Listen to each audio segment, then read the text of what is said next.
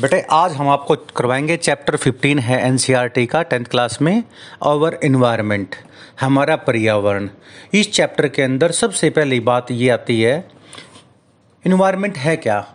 जो भी वर्ड जो इन्वायरमेंट है, ठीक ना, आपने सुना होगा टेलीविज़न में न्यूज़पेपर में, आदमियों के द्वारा पर्यावरण के बारे में। जहाँ हम रहते हैं, हमारे सराउंडिंग में जो भी कुछ है ना, हम सभी को मिला के क्या कहते हैं? एनवायरनमेंट कहते हैं।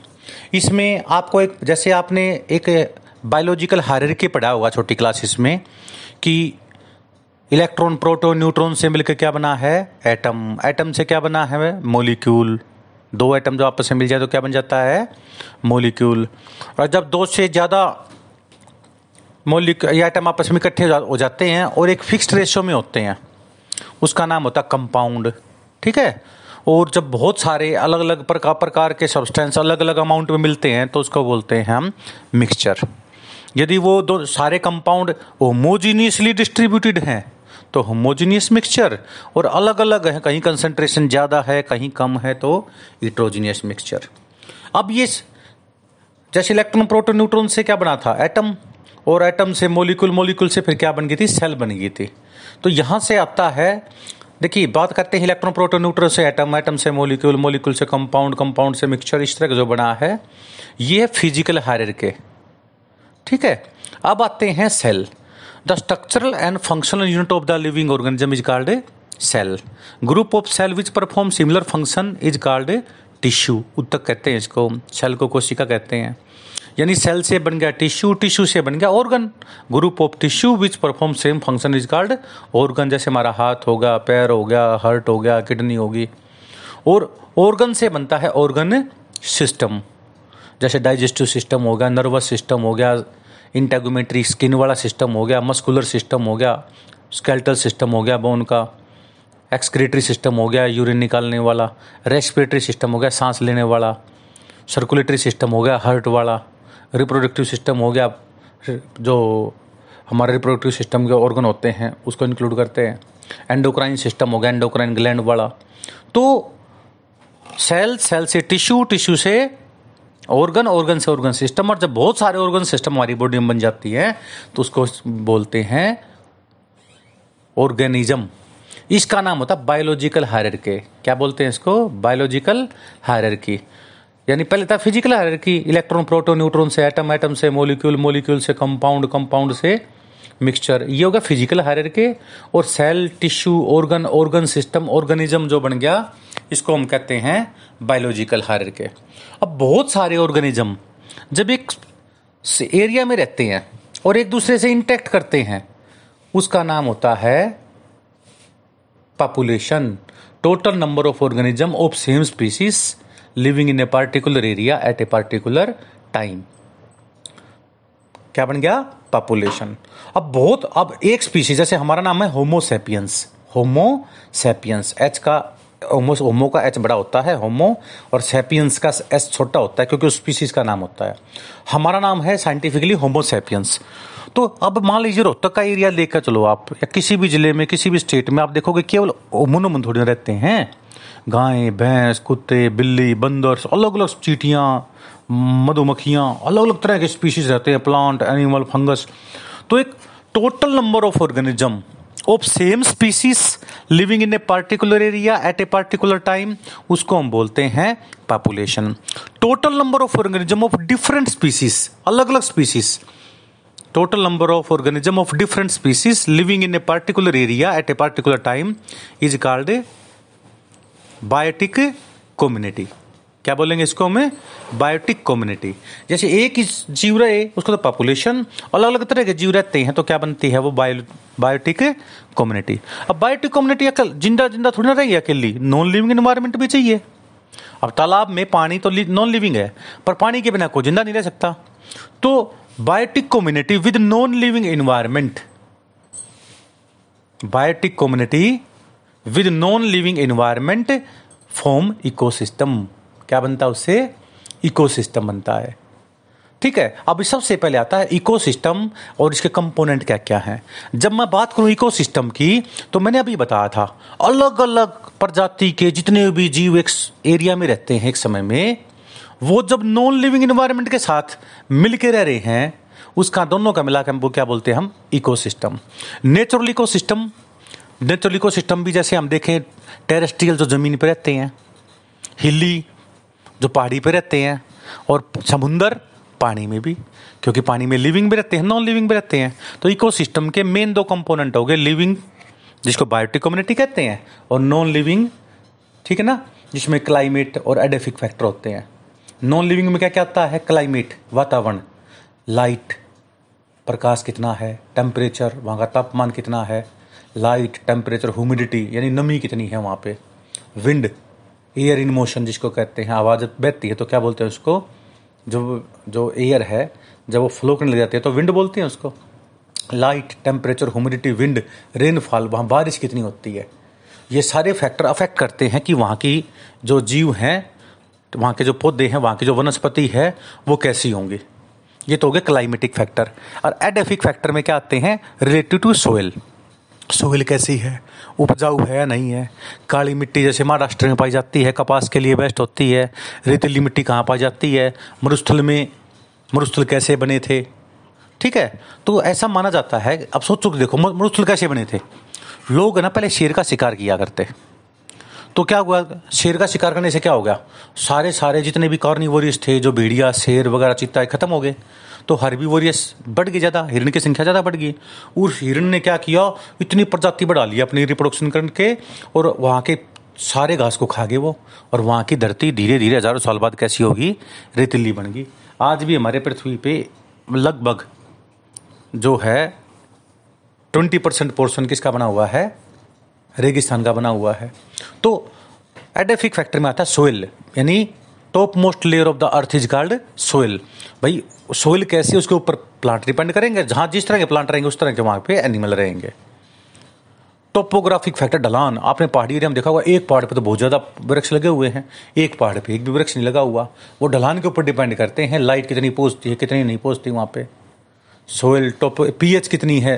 जैसे नॉर्मल पीएच सेवन होती है ना पानी पीते हैं उससे नीचे क्या होगी? एसिडिक ऊपर क्या होगी? बेसिक ज़मीन की पीएच भी जब सात से ज़्यादा नीचे आ जाती है या ऊपर जाती है तो वो बंजर बन जाती है, उस पर कुछ पैदा नहीं होता। तो ये होते हैं नॉन लिविंग फैक्टर अब आते हैं लिविंग लिविंग का मतलब होता है बायोटिक कम्युनिटी यानी total number of organism of different species living in a particular area at a particular time अब लिविंग भी दो तरह के होते हैं। एक तो ऑटोट्रोप्स जो अपना भोजन फोटोसिंथेसिस दोबारा खुद बनाते हैं। C O two H two O मिलके क्लोरोफिल और सनलाइट के प्रेजेंस में C six H twelve O six यानी ग्लूकोज प्लस में सिक्स ओ टू प्लस में एच टू ओ ये होती है फोटोसिंथेसिस रिएक्शन जितने भी ग्रीन प्लांट्स होते हैं, जिनमें हरे पत्ते होते हैं, उन सभी को मिलाकर बोलते हैं ऑटोट्रोप्स ये कार्बन डाइऑक्साइड और पानी से मिलकर ऑक्सीजन बनाते हैं और ग्लूकोज का निर्माण करते हैं। ग्लूकोज से फिर क्या बनता है? सुक्रोज बनता है। स्टार्च बनता है। ठीक है? तो ये ऑटोट्रोप्स होते हैं, सारे के सारे ऑटोट्रोप्स इनऑर्गेनिक मेटेरियल से ऑर्गेनिक मैटर बनाते हैं with the help of sunlight and water and carbon dioxide chlorophyll के प्रेजेंस में। इसलिए इनका नाम होता है ट्रोफिक लेवल वन क्या नाम होता है? Trophic level one T one लिख देते हैं। टी के नीचे वन लिख दो। ट्रोफिकल लेवल वन मतलब टी वन का मतलब होता है सारे के सारे ऑटोट्रोप्स अपना भोजन फोटोसिंथेसिस बनाने वाले। यानी सभी पौधों को हम टी वन कहते हैं। ट्रोफिकल लेवल वन से बिलोंग करते हैं। यानी लिविंग दो तरह का हो गया। एक तो ऑटोट्रोप्स दूसरा कौन सा हो गया? हिट्रोट्रोप्स हिट्रोट्रोप्स वो होते हैं जो परपोसी। ऑटोट्रोप्स तो होते हैं स्वयं पोसी जो अपना भोजन खुद बनाते हैं। भोजन मतलब फोटोसिंथेसिस से। ऐसा नहीं आपकी मम्मी खाना बनाती है, वो ऑटोट्रोप्स होगी। ठीक है? जो फोटोसिंथेसिस से भोजन बनाए ऑटोट्रोप्स और जो ऑटोट्रोप्स के ऊपर डिपेंड करें खाने के लिए, उसका नाम होता है हिट्रोट्रोप्स अब हिट्रोट्रोप्स भी दो तरह के होते हैं। एक तो मैक्रो कंज्यूमर यानी जो बड़ी चीज़ों को खाएँ, एक माइक्रो कंज्यूमर जो छोटी चीज़ों को खाएँ, जैसे बैक्टीरिया वायरस जितने भी होते हैं ना फंगस यानी जो किसी डेड बॉडी को हम ज़मीन के नीचे दफना दें, चाहे प्लांट है, चाहे एनिमल है तो आप देखोगे पाँच छः महीने बाद वहाँ पे डेड बॉडी नहीं मिलती, क्योंकि जो ज़मीन के अंदर छोटे छोटे बैक्टीरिया होते हैं, वो उसको डिग्रेड कर देते हैं डिकम्पोजिशन कर देते हैं रोटन फीडर होते हैं वो, ये नेचुरल स्केवेंजर होते हैं प्रकृति को साफ़ रखते हैं, बदबू नहीं देते। मान लीजिए रोड पर किसी कुत्ते की मौत होगी, गाड़ी के नीचे आके तो लोग उसको उठा के ज़मीन के नीचे दफना देते हैं। ठीक है ज़मीन के नीचे क्या करेंगे? छोटे छोटे जितने भी जीवाणु होते हैं, फंगस होती हैं, वायरस, उसको क्या कर देते हैं? वो डिग्रेड कर देते हैं, उसको वापस सोयल में मिल, मिट्टी बना देते हैं उसकी। यानी वो प्रकृति को क्या रखते हैं? साफ़ रखते हैं। नेचुरल स्केवेंजर होते हैं, रोटन फीडर होते हैं, क्लीनिंग एजेंट होते हैं प्राकृतिक रूप से। दोबारा बता देता हूँ, इकोसिस्टम के दो पार्ट, लिविंग और नॉन लिविंग नॉन लिविंग के दो पार्ट, क्लाइमेटिक और एडेफिक। क्लाइमेटिक का मतलब वातावरण, एडेफिक का मतलब सोयल। क्लाइमेट में क्या क्या आएगा? Light temperature humidity wind rain rainfall edaphic में आएगा सोयल टोपोग्राफिक फैक्टर पीएच और मिनरल ठीक है? लिविंग में दो पार्ट हो गया ऑटोट्रोप्स और हिट्रोट्रोप्स अब हिट्रोट्रोप्स भी दो तरह के हो गए. मैक्रो कंज्यूमर और माइक्रो माइक्रो तो क्या करते हैं? बॉडी को डिग्रेड कर देते हैं. मैक्रो कंज्यूमर की तीन चार टाइप होती हैं, जैसे हर्बीवोरियस वो जीव जो हर्ब को खाते हों, घास फूस को खाते हों. हर्ब तो होते हैं घास शरब होती हैं झाड़ियाँ और ट्री होते हैं पेड़, यानी सारी की सारी प्लांट की वैरायटी है ये। जो हर्ब को खाएँ, जैसे आप देखो रैबिट है रैबिट क्या खाता घास घास उसको खाता ना? तो वो हर्बीवोरियस में आ गया। अब सारे प्लांट टी वन लेवल में बिलोंग करते थे ना ट्रॉफिक लेवल वन वन में थे। प्लांट को कौन खाता है? अरबीवोरियस अरबीवोरियस किसमें आएगा? टी टू में। T two trophic level two trophic level one में कौन आएँगे? ग्रीन प्लांट आते हैं। कौन आते हैं? Green plant. जो ग्रीन प्लांट को खाएगा, उसका नाम होता है हर्बीवोरियस। उसका ट्रोफिक लेवल क्या होगा? टू होगा। अब फिर आते हैं हर्बीवोरियस के बाद कार्निवोरियस। यानी जो हर्बीवोरियस को खाए, वो कार्निवोरियस, यानी जो जीव को खाए, जो प्लांट को खाए हर्बीवोरियस, और जो प्लांट को खाने वाले को खाए, उसको बोलते हैं कार्निवोरियस। कुत्ता किसमें आता है? कार्निवोरियस में आते हैं। इसकी, इसको बोलते हैं ट्रोफिक लेवल तीन। क्या बोलते हैं इसको? ट्रोफिकल लेवल वन में घास, ट्रोफिकल टू में हर्बीवोरियस, रेबिट हो गया, गाय होगी, भैंस होगी, सारी ट्रोफिक लेवल टू में आती हैं। कुत्ते वगैरह, भेड़िया चित्ता ये क्या किसमें आते हैं? ट्रोफिकल लेवल थ्री में आते हैं, यानी कार्निवोरियस में आते हैं। किसमें आते हैं? कार्निवोरियस में। देसी भाषा में आपको एक बता देता हूँ मैं। यदि देखो, ट्रोफिकल लेवल तीन है।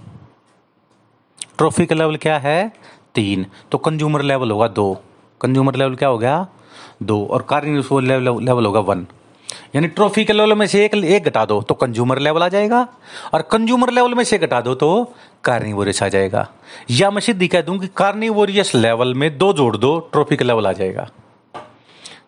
ठीक है? उसी तरह, जैसे एक एग्जांपल देता हूँ मैं आपको। मान लीजिए ट्रॉफी का लेवल चार हो गया। ट्रॉफी का लेवल क्या हो गया? चार। ठीक है तो कंज्यूमर लेवल कितना हो गया? तीन। कार्निवोरस लेवल कितना हो गया? दो। ठीक है तो ये सभी को मिला के क्या बोलते हैं? इकोसिस्टम अब आपने कोई पार्क बनाया है, उसमें तरह तरह के पेड़ पौधे लगा दिए, बहुत सारे जीव आके बैठने लग गए, इसको बोलते हैं आर्टिफिशियल इकोसिस्टम जो हमने बना रखा है, समुद्र क्या है? नेचुरल एक्वेटिक इकोसिस्टम हम खेती करते हैं, धान के धान लगाते हैं खेतों में। वो क्या है? किसान ने बनाया ना वो? उसको बोलते हैं आर्टिफिशियल इकोसिस्टम हमने बना रखा हो जो मैन मेड और जो नेचुरल मेड होते हैं। हिमालय पर्वत क्या है? नेचुरल है। क्या है? नेचुरल इकोसिस्टम अब आते हैं इसके अंदर ट्रोफिक लेवल पाँच। अच्छा किसी भी फ़ूड चेन के अंदर मैक्सिमम पाँच स्टेप होते हैं। अब बताता हूँ फ़ूड चेन क्या होती है? हम देखते हैं बहुत, हमारे इको सिस्टम में बायोटिक कम्युनिटी होती है। वो बायोटिक कम्युनिटी में अर्बीवोरियस भी हैं कार्निवोरियस भी हैं, ठीक है? और प्लांट्स भी हैं। सबसे पहले जैसे घास का एग्ज़ाम्पल ले लो ग्रास ग्रास को कौन खाता है? ग्रास ऊपर। टिड्डा खाएगा ना? टिड्डे के किसने खाया? फ्रोग ने खाया। फ्रोग को किसने खाया? स्नेक्स ने खाया। स्नेक्स को किसने खा लिया? बाज ने जो चील होती है, उसने खा लिया। अब तुम देखो मैक्सिमम क्या होता है? किसी भी फ़ूड चेन के अंदर एक जीव दूसरे को खाता रहता है। खाने, अपनी एनर्जी के लिए एक दूसरे के ऊपर डिपेंड रहता है वो। ठीक है? तो एक फ़ूड चेन के अंदर एक, दो, तीन, चार, पाँच मैक्सिमम पाँच स्टेप होते हैं। इससे ज़्यादा स्टेप नहीं हो सकते। क्यों? क्योंकि हर स्टेप में, मान लीजिए, घास के पास एनर्जी लेवल है दस हज़ार। मान लीजिए घास के पास कितना है? दस हज़ार। ग्रास ऊपर के पास कितना हो गया? हज़ार। एक ज़ीरो काट दो। फ्रोक के पास कितना हो गया? सो। एक ज़ीरो फिर काट दिया। फ्रोक को किसने खा लिया? स्नेक ने। अब फ्रोक के पास सो था एनर्जी लेवल तो इसमें कितना आ गया? दस। और बाज के अंदर कितना आ गया? एक। यानी नब्बे परसेंट एनर्जी क्या हो रही है? वेस्ट हो रही है। केवल टेन परसेंट अगले ट्रॉफी के लेवल में पहुँच रही है। जैसे ग्रास से ग्रास के पास दस हज़ार थी, ग्रास ऊपर के पास हज़ार होगी फ्रोक के पास सौ होगी, स्नेक के पास दस होगी, बाज के पास एक होगी तो क्या हो रहा है? केवल दस परसेंट एनर्जी पास हो रही है ना अगले ट्रॉफी के लेवल पे? घास ट्रॉफी के लेवल वन में आ गया, ग्रास ऊपर ट्रॉफी के लेवल टू में आ गया फ्रोक ट्रॉफी के लेवल थ्री में आ गया स्नेक्स ट्रॉफी के लेवल फोर में आ गया, और बाज चील ट्रॉफी के लेवल फाइव में आ गया। तो एनर्जी हर स्टेप में नब्बे परसेंट घटती है, केवल दस परसेंट आगे पहुँचती है। इसलिए किसी भी फ़ूड चेन के अंदर पाँच से ज़्यादा स्टेप नहीं हो सकते, कम हो सकते हैं। इसको बोलते हैं ten percent law Lindeman ten percent law कि दस परसेंट एनर्जी आगे पहुँचती है, नब्बे परसेंट तो वेस्ट हो जाती है। अब बात आती है, ऐसा थोड़ी ना होता कि घास को हर बार ग्रास ऊपर खाएगा। हो सकता है घास को किसने खा लिया? रैबिट ने खा लिया और रैबिट को किसने खा लिया? सांप ने खा लिया। समझ में आ गई बात ये? हो सकता है ग्रास ऊपर को किसने खा लिया? सीधा डायरेक्ट स्नेक ने खा लिया। भाई, ऐसा तो ना फ्रोगी खाएगा उसको। कोई भी खा जाएगा।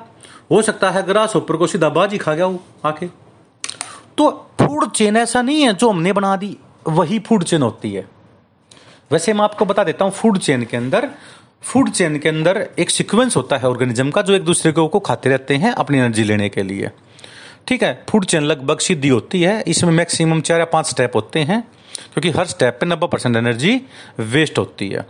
दो तरह की फ़ूड चेन होती है। नंबर एक तो होता है डेट ईटर्स फ़ूड चेन, जो डेड से डिपेंड करे। कोई भी डेड ऑर्गेनिज्म है, उसको कौन खाएगा? अर्थफॉर्म अर्थफॉर्म को कौन खाएगा? स्पैरो खा जाएगी। स्पैरो को कौन खाएगा? बाज खा जाएगा। ठीक है? तो जो डेड ऑर्गेनिज्म से शुरू होना डेड ईटर्स का मतलब होता है डेड कोई भी डेड होने के बाद किस तरह से बॉडी डिग्रेड होती है, किस तरह से वो वापस मिट्टी में मिल जाता है, इस फ़ूड चेन का नाम होता है डेट्रिटस फ़ूड चेन और जो दूसरी फ़ूड चेन होती है, वो होती है ग्रेजिंग फ़ूड चेन ग्रेजिंग का मतलब चढ़ने वाली। ये इसमें फॉरेस्ट में अलग होगी पौंड में अलग होगी, ठीक है ना? तो ये अलग अलग होती हैं। जैसे हम बात करते हैं ये कोई भी एग्जांपल ले सकते हैं आप ग्रास ग्रास ऊपर फरोग स्नेक्स ईगल। ठीक है ना? ये ग्रेजिंग फ़ूड चेन में आती है। पर ऐसा नहीं है कि हर बार हम यही चीज़ चाहें। कई बार क्या होती है ग्रास को डार्क ग्रास ऊपर ना खा के रैबिट खा लिया रैबिट को स्नेक ने खा लिया या रैबिट को सीधा बा, बाज उठा ले गया। तो इंटरकोनेक्टेड फ़ूड चेन होती हो जाती है। बहुत सारी फ़ूड चेन आपस में इंटरकोनेक्टेड होती हैं। और interconnected food chain form food web उसको खाद्य जाल कहते हैं। फ़ूड चेन का मतलब खाद्य श्रृंखला होती है। फ़ूड चेन हमेशा एक लाइन में नहीं होती, बहुत सारी फ़ूड चेन एक दूसरे से इंटरकोनेक्टेड होती हैं। तो वेब बन जाता है जाल बन जाता है।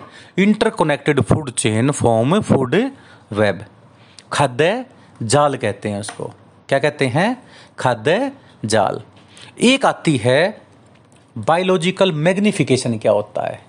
बहुत अच्छा कॉन्सेप्ट आता है बायोलॉजिकल मैग्निफिकेशन का। देखिए, अभी मैंने आपको बताया था, ग्रास के अंदर एनर्जी दस हज़ार किलो कैलोरी है तो ग्रास ऊपर के अंदर हज़ार फरोक के अंदर सौ, स्नेक के अंदर दस, बाज के अंदर एक। नब्बे परसेंट एनर्जी वेस्ट होती है, दस परसेंट पहुँचती है, इसका नाम होता है Lindeman ten percent law. Ten percent law law भी कह देते हैं। पर यदि हमने डीडीटी छिड़क दी डी डीडीटी ये एक पेस्टिसाइड है, ताकि पौधे के ऊपर इंसेक्ट ना लगे। उस डीडीटी की जो आपने छिड़काव किया, मान लीजिए घास के ऊपर उसकी कंसंट्रेशन है वन मान लीजिए one PPM parts per million वैसे तो बहुत कम अमाउंट होती है, पर समझने के लिए मान लीजिए हमने डीडीटी पेस्टिसाइड का छिड़काव ग्रास के ऊपर करा, उसकी कंसंट्रेशन कितनी है? One PPM one parts per million तो ग्रास ऊपर में आएगी टू पीपीएम फ्रोग में आएगी three P P M parts per million. Snake में आएगी फोर पी पी एम और टॉप कार्निवोरियस जिसको बाज कहते हैं, पक्षी होते हैं तकरीबन ये, इसमें आएगी फाइव पीपीएम। वैसे तो पॉइंट में होती है, पर मैं समझाने के लिए बता रहा हूँ आपको। मान लीजिए, देखिए एनर्जी तो हर लेवल पे घटती जा रही है, लगभग नब्बे परसेंट हर ट्रॉफी के लेवल पे घट रही है।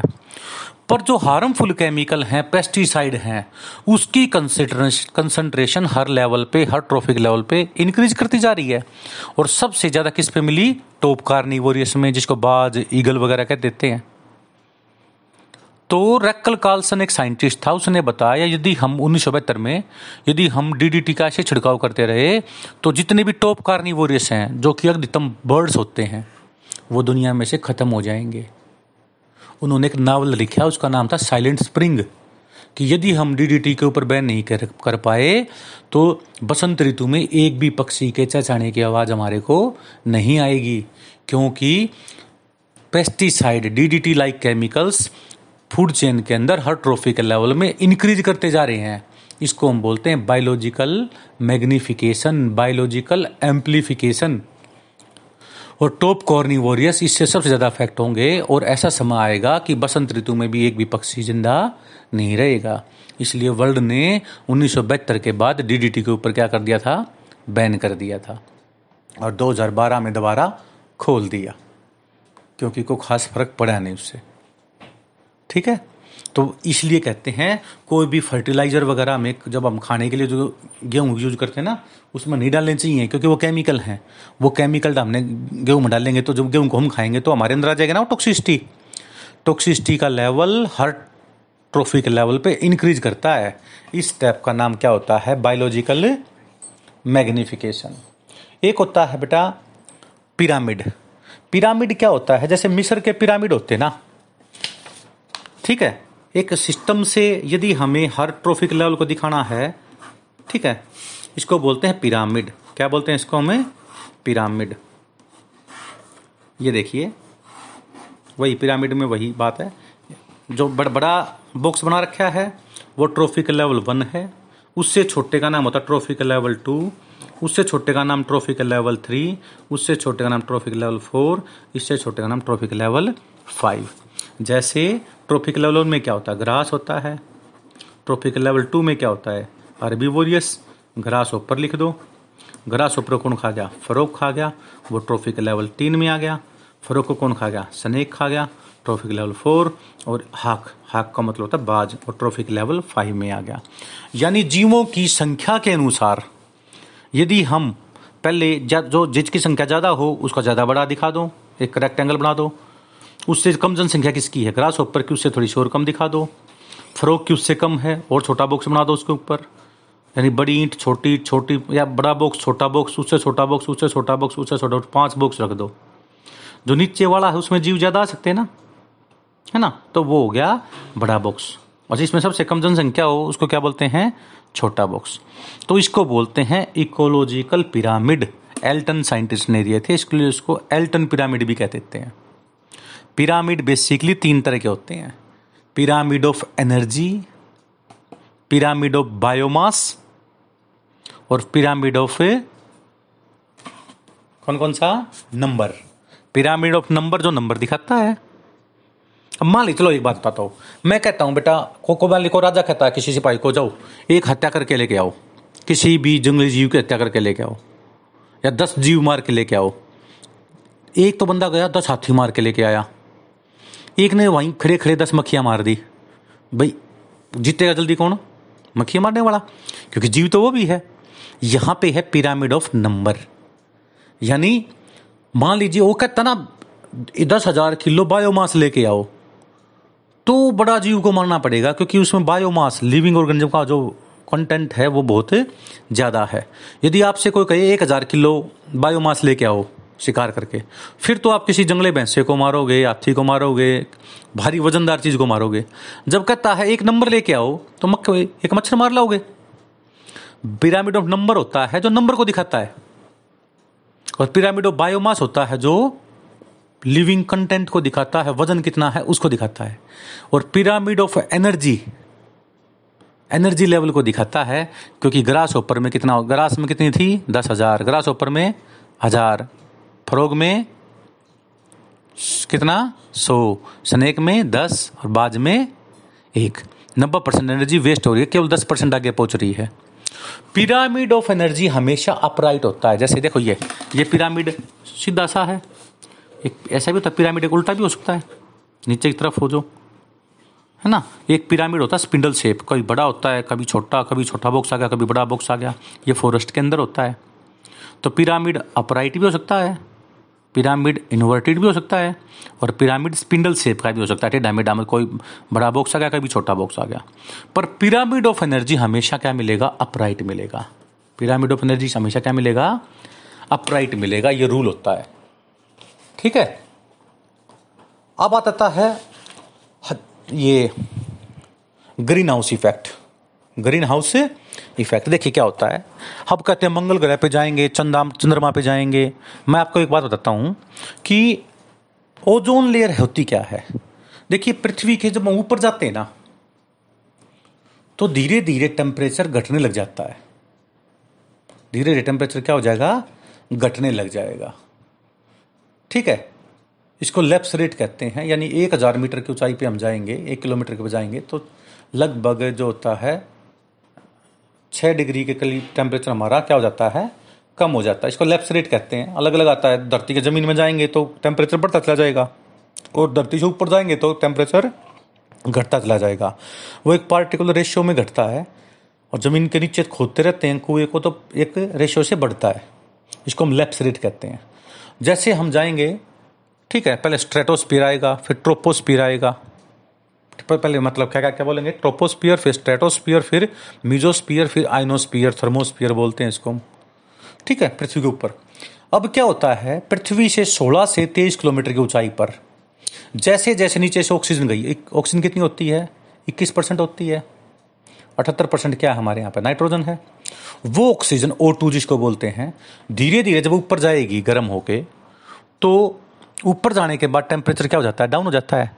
तो ऑक्सीजन के दो मोलिकुल इकट्ठे ना होकर तीन मोलिकुल इकट्ठे हो जाते हैं, इसको हम क्या कहते हैं? ओजोन कह देते हैं। क्या कह देते हैं हम उसको? ओजोन थ्री मोलिकुल जो होते हैं ना, इकट्ठे हो जाते हैं किसके? ऑक्सीजन के। और वो ओजोन 16 से लेकर 23 किलोमीटर की ऊंचाई पर पृथ्वी के चारों तरफ़ एक ब्लैंकेट एक कंबल जैसा एक आवरण बना देते हैं। और इसी की वजह से ही पृथ्वी पे जीवन पॉसिबल है। कैसे बताता हूँ आपको मैं? पृथ्वी जो सूर्य है, बहुत दूर है वो, और सूर्य से अलग अलग तरह के, जैसे एक याद रख लो C G X U V I M R V I M R C G X U V I M R ये ये आती हैं अलग तरह की लाइट आती हैं सूर्य से कोस्मिक रेज सी का मतलब। जी का मतलब गामा रेज एक्स रेज जिससे एक्स रे उतारते बॉडी में।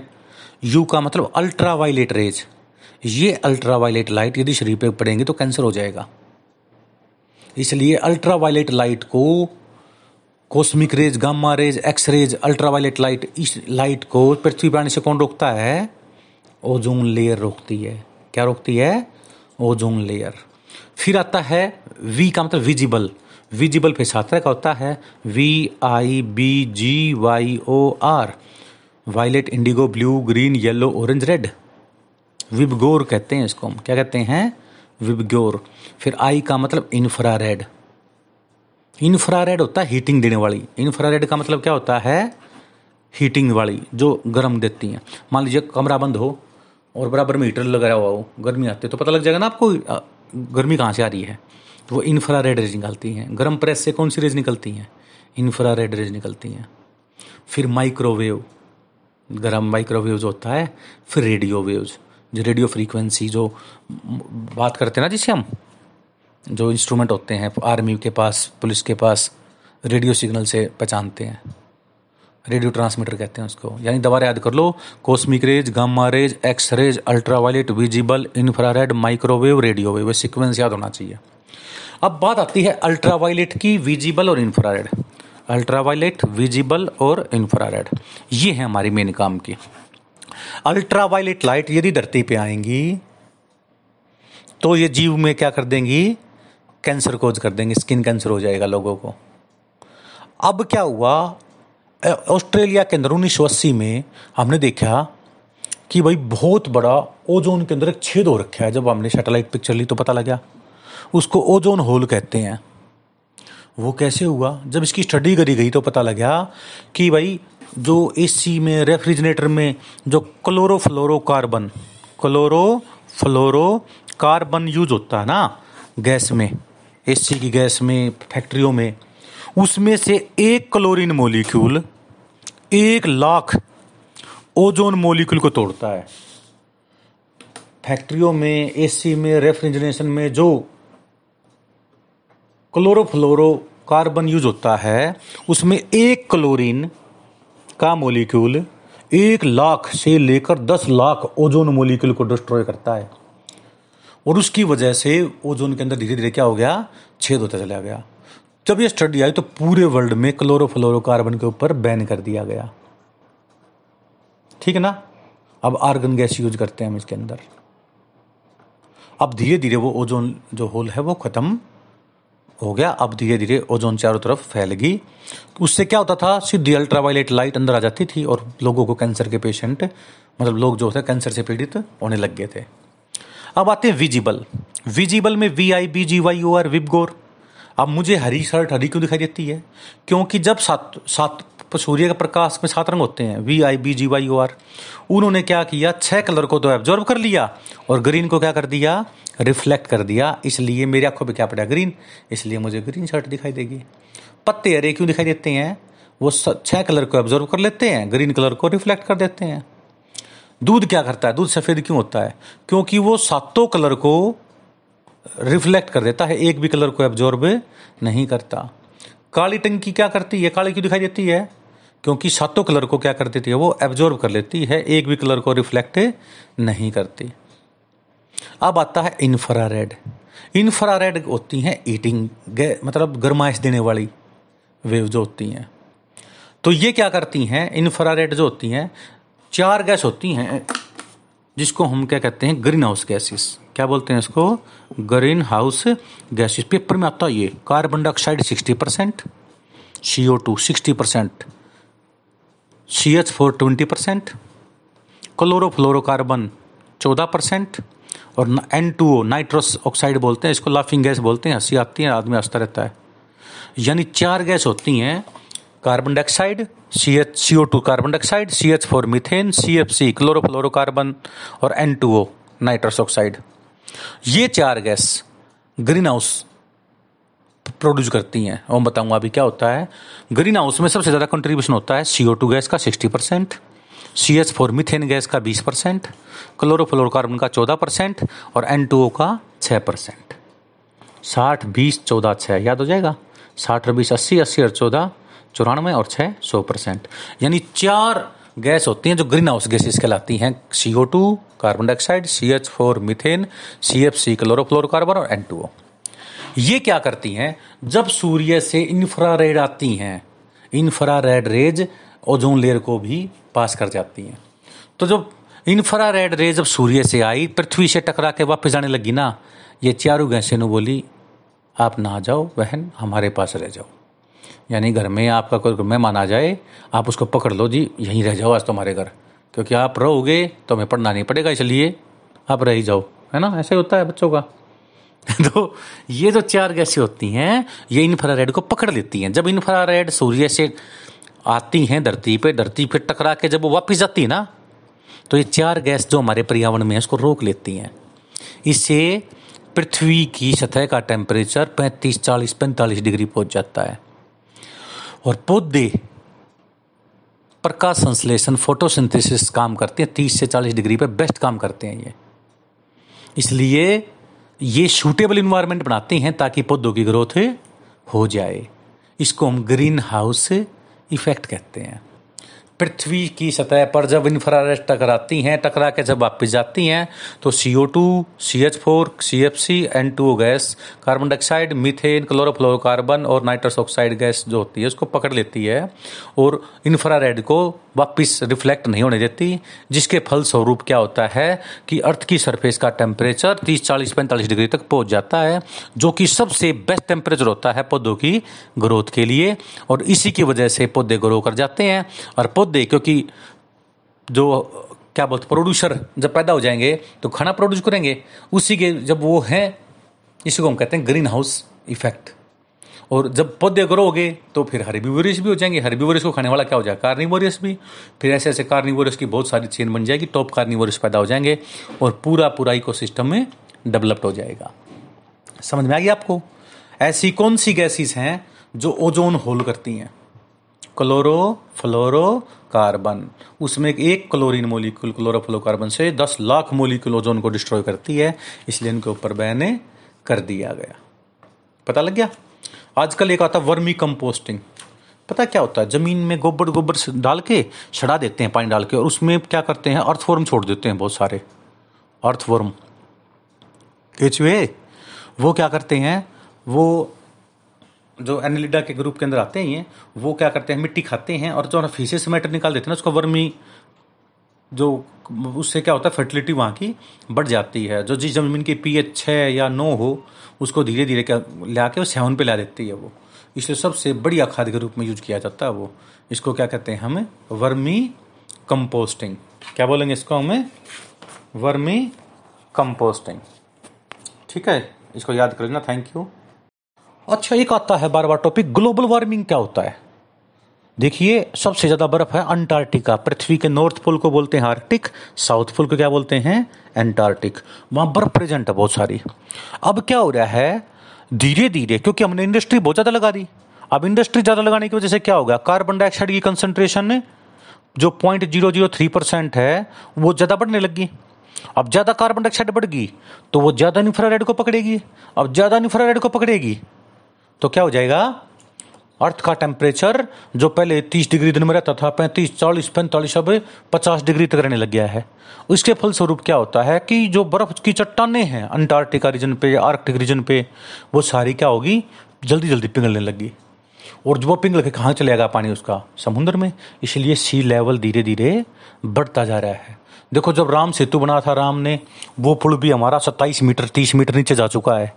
नीचे नहीं गया वो, पानी ऊपर आ गया है। ठीक है, जितने भी कोस्टल एरिया पे जो देश हैं, यदि ऐसे ही ग्लोबल वार्मिंग होती रहे तो आने वाले बीस तीस साल के अंदर मुंबई जैसा शहर भी डूब जाएगा। क्योंकि सी लेवल इंक्रीज कर जाएगा। ज़्यादा पोल्यूशन की वजह से ज़्यादा ग्रीन हाउस गैसेज प्रोड्यूस हो जाती हैं और ज़्यादा ग्रीन हाउसेज गैसेज ज़्यादा इंफ्रारेड को ट्रैप करेंगी।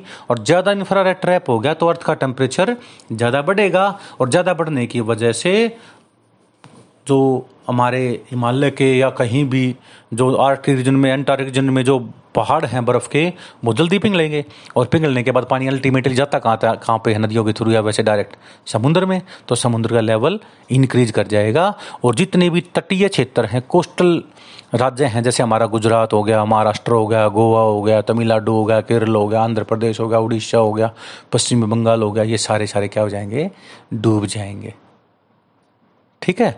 इसको हम कहते हैं ग्लोबल वार्मिंग एक आता है व्हाट इज़ पोल्यूटेंट देखो पोल्यूशन क्या होता है? Undesirable change in the environment is called a pollution undesirable change चाहे फ़िज़िकल हो, चाहे केमिकल हो, चाहे बायोलॉजिकल हो, उसको क्या बोलते हैं?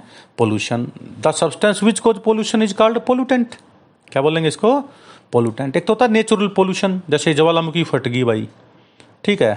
बाप, कोई मतलब मान लीजिए बहुत ज़्यादा पानी आ गया, हिमस्खलन हो गया, पहाड़ खिसक गए, वो नेचुरल पॉल्यूशन होता है। एक होता है मैन मेड या एंथ्रोपोजेनिक जो ह्यूमन के द्वारा पोल्यूशन फैला जाता है, जैसे इंडस्ट्री लगा दिया आपने। ठीक माइनिंग कर दी। हम जो ये क्या नाम है व्हीकल चलाते हैं पेट्रोल जलाते हैं, इसकी वजह से जो हो रहा है, ये मैन मेड पोल्यूशन है। एक होता प्राइमरी पोल्यूटेंट जो उसी अवस्था में पड़ा रहा है जिसमें हमने डाला था। जैसे डी डी टी जिस अमाउंट में छिड़केंगे ना छः महीने बाद उसी अवस्था में पाएगी वो प्राइमरी पोल्यूटेंट है। एक होता है सेकेंडरी पोल्यूटेंट सेकेंडरी पोल्यूटेंट में क्या होता है? मान लीजिए उसकी जिसकी पुज मतलब एक अवस्था बदल जाए। जैसे हमने ऑक्सीजन डाल दिया नाइट्रेट डाल दिया, उससे फिर परोक्सिल नाइट्रा परोक्साइल नाइट्रेट बन गया। परोक्सी एसाइल नाइट्रेट बन गया पी एन बन गया। ये ज़्यादा हार्मफुल होता है प्राइमरी पोल्यूटेंट से। इस इफ़ेक्ट का नाम होता है सिनर्गिज्म प्राइमरी पोल्यूटेंट वो होते हैं जो उसी अवस्था में पाए जाए जिसमें हम डाले थे। सेकेंडरी होते हैं जिसकी अवस्था चेंज हो जाए। पर जो सेकेंडरी पोल्यूटेंट ज़्यादा पोल्यूशन फैलाते हैं, ज़्यादा नुकसानदायक होते हैं प्राइमरी से। इस कंसेप्ट का नाम हो गया सिनर्गिज्म एक होता क्वालिटेटिव पोल्यूटेंट्स क्वालिटेटिव का मतलब क्या होता है? यानी ये क्या करते हैं थोड़ी सी भी क्वालिटी इनकी बड़ी नुकसानदायक होती है, जैसे डीडीटी है। ठीक है ना? पेस्टिसाइड्स हो गए फंजी साइड जो फंजाई को छिड़कने के लिए मारते हैं हम, जो केमिकल यूज़ करते हैं हर्बीसाइड्स हो गए, ये सारे सारे क्वालिटेटिव हैं।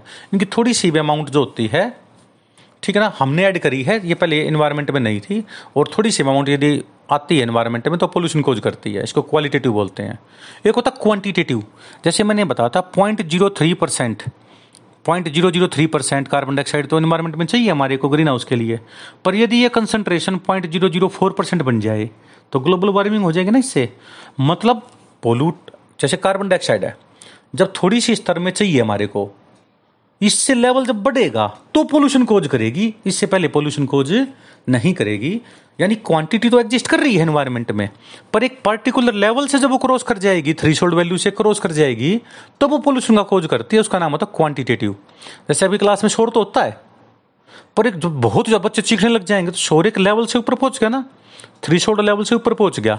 इसका नाम होता है क्वांटिटेटिव पोल्यूटेंट्स और लास्ट का है डिग्रेडेबल जैसे मान लीजिए आपने घर में रोटी बच गई, आपने ज़मीन के नीचे दफन कर दी, बाहर केले के छिलके फेंक दिए। क्या वो दो साल बाद केले के छिलके मिलेंगे?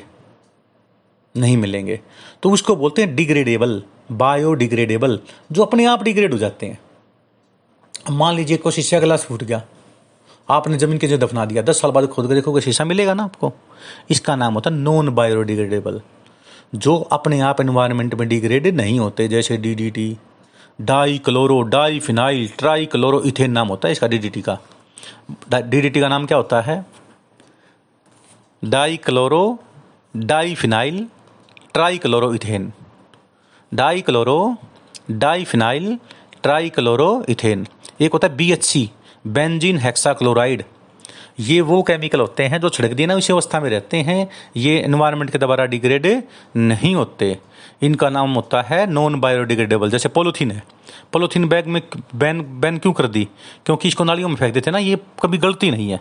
अखबार को तुम नाली में फेंक दो तो हफ़्ते दस दिन बाद क्या हो जाएगा अखबार? गल जाएगा ना? वो डिग्रेडेबल है। पोलोथीन बैग क्या है? नॉन बायो डिग्रेडेबल जो गलते सड़ते नहीं हैं, जैसे D D T B H C plastic bag, polythene, broken glass, cans.